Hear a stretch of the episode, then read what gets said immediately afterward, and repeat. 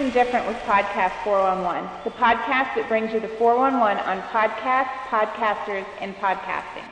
Welcome to the February 9th show. I'm your host, Rob, and this is the Podcast 411 podcast.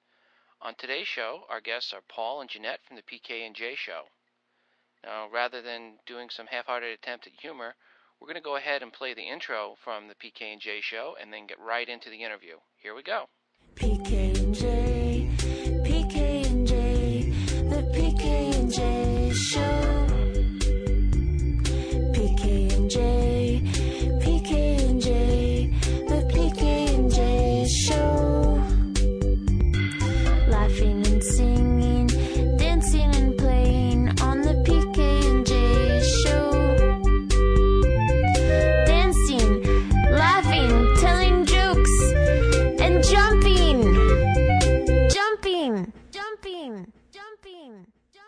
first I'll always say welcome to the show. Well, thank you. Thanks.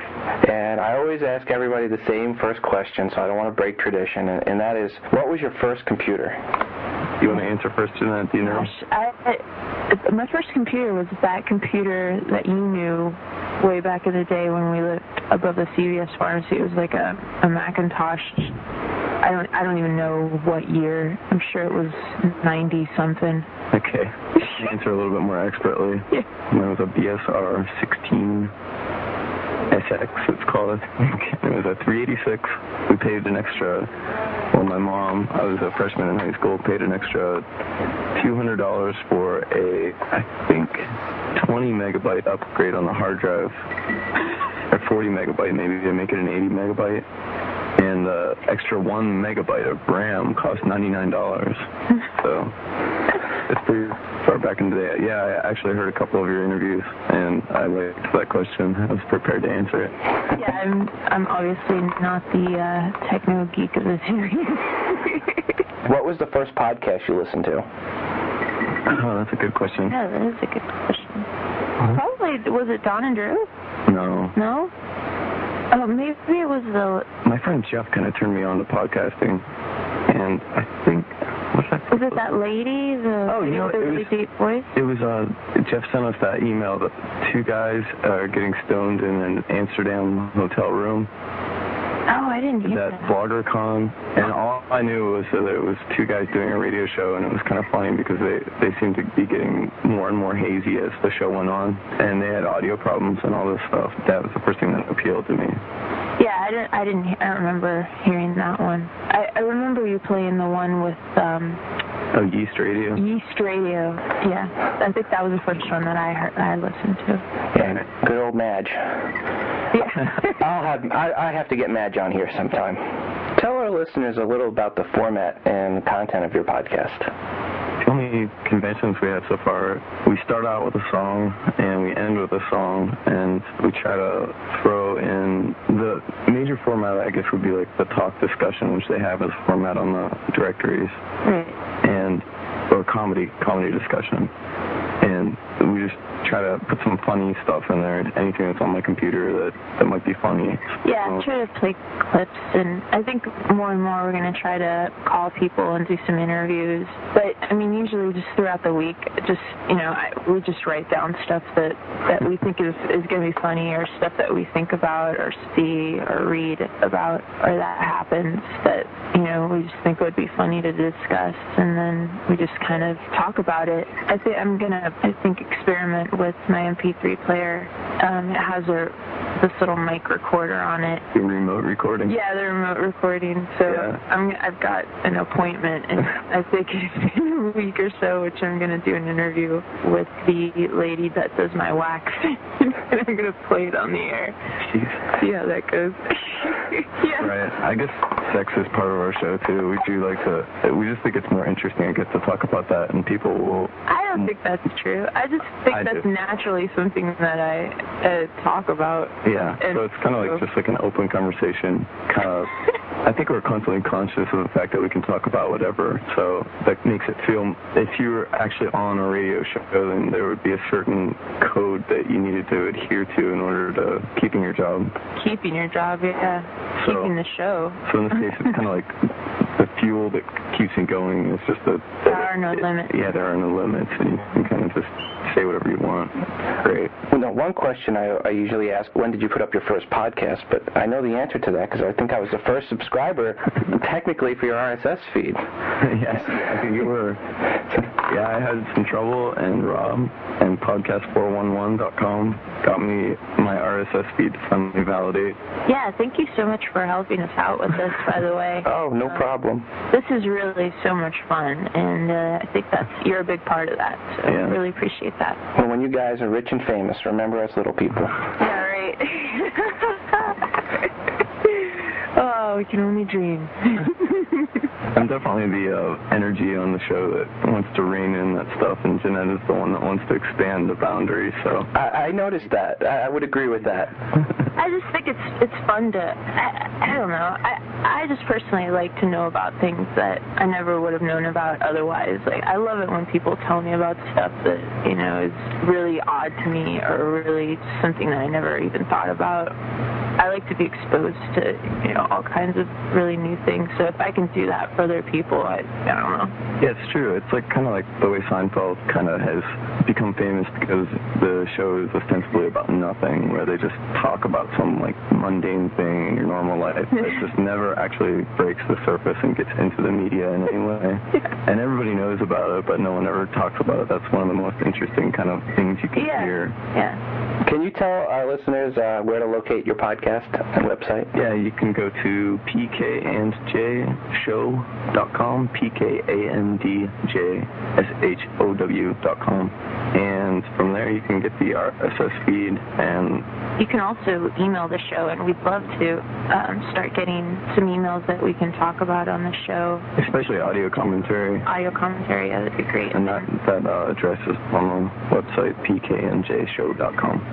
The- audio on your show sounds very good. What are you doing to record the audio on your show? Well, I am the guy who works in the industry in a way, and it's not like a real high-end industry, but I've been investing in my little home studio for a long time, so I wouldn't want to spec my system, but I would suggest that you plan on, if you want good audio, you can't really get it for bargain basement prices, but you can buy used uh, gear.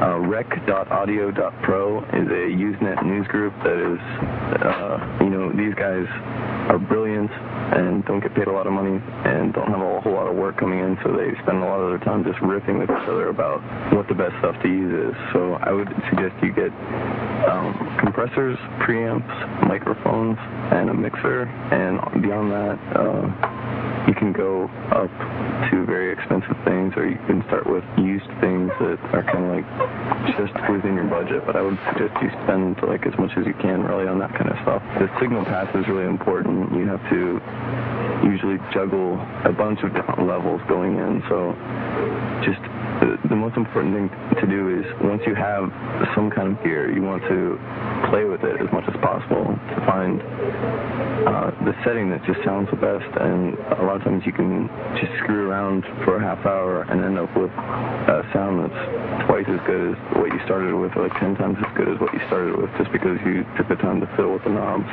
So knobs are good, and uh, So you like to play with the knobs? I love to fiddle with the knobs. It's really, Everyone likes to play with the.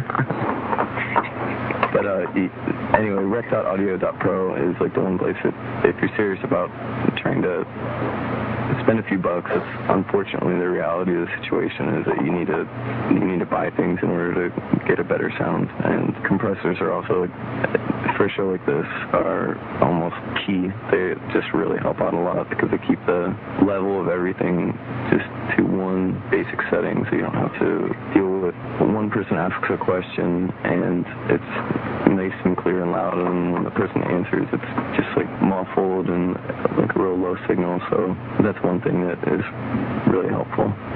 There's one good mic actually I could recommend to your listeners that I haven't actually tried, but is really cheap. It's called an MCA SP1, and I think I'm gonna get one to have a third condenser microphone. It's a large diaphragm condenser, like you're used to seeing radio hosts use and stuff like that. We we are actually both on uh, a little bit more expensive ones right now, but this one is only 50 bucks on eBay, and since I will be bidding one, bidding for one soon, I hate to increase the competition by telling everyone that it's a cool mic, but people seem to like that one. Well, just tell people they shouldn't bid more than forty dollars for it.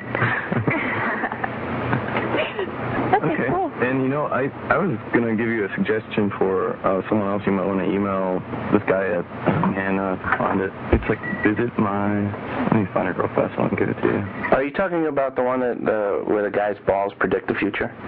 no, tell no, me more. Please, please send a link to that. Tell one. me Oh God, it's I gotta find it again. This guy's a British guy, and it's it's something about my nads, and he uses his nads to predict the future, and he's done it to predict the, the stock market, to pick the lottery. To do, it is hilarious. Is he accurate?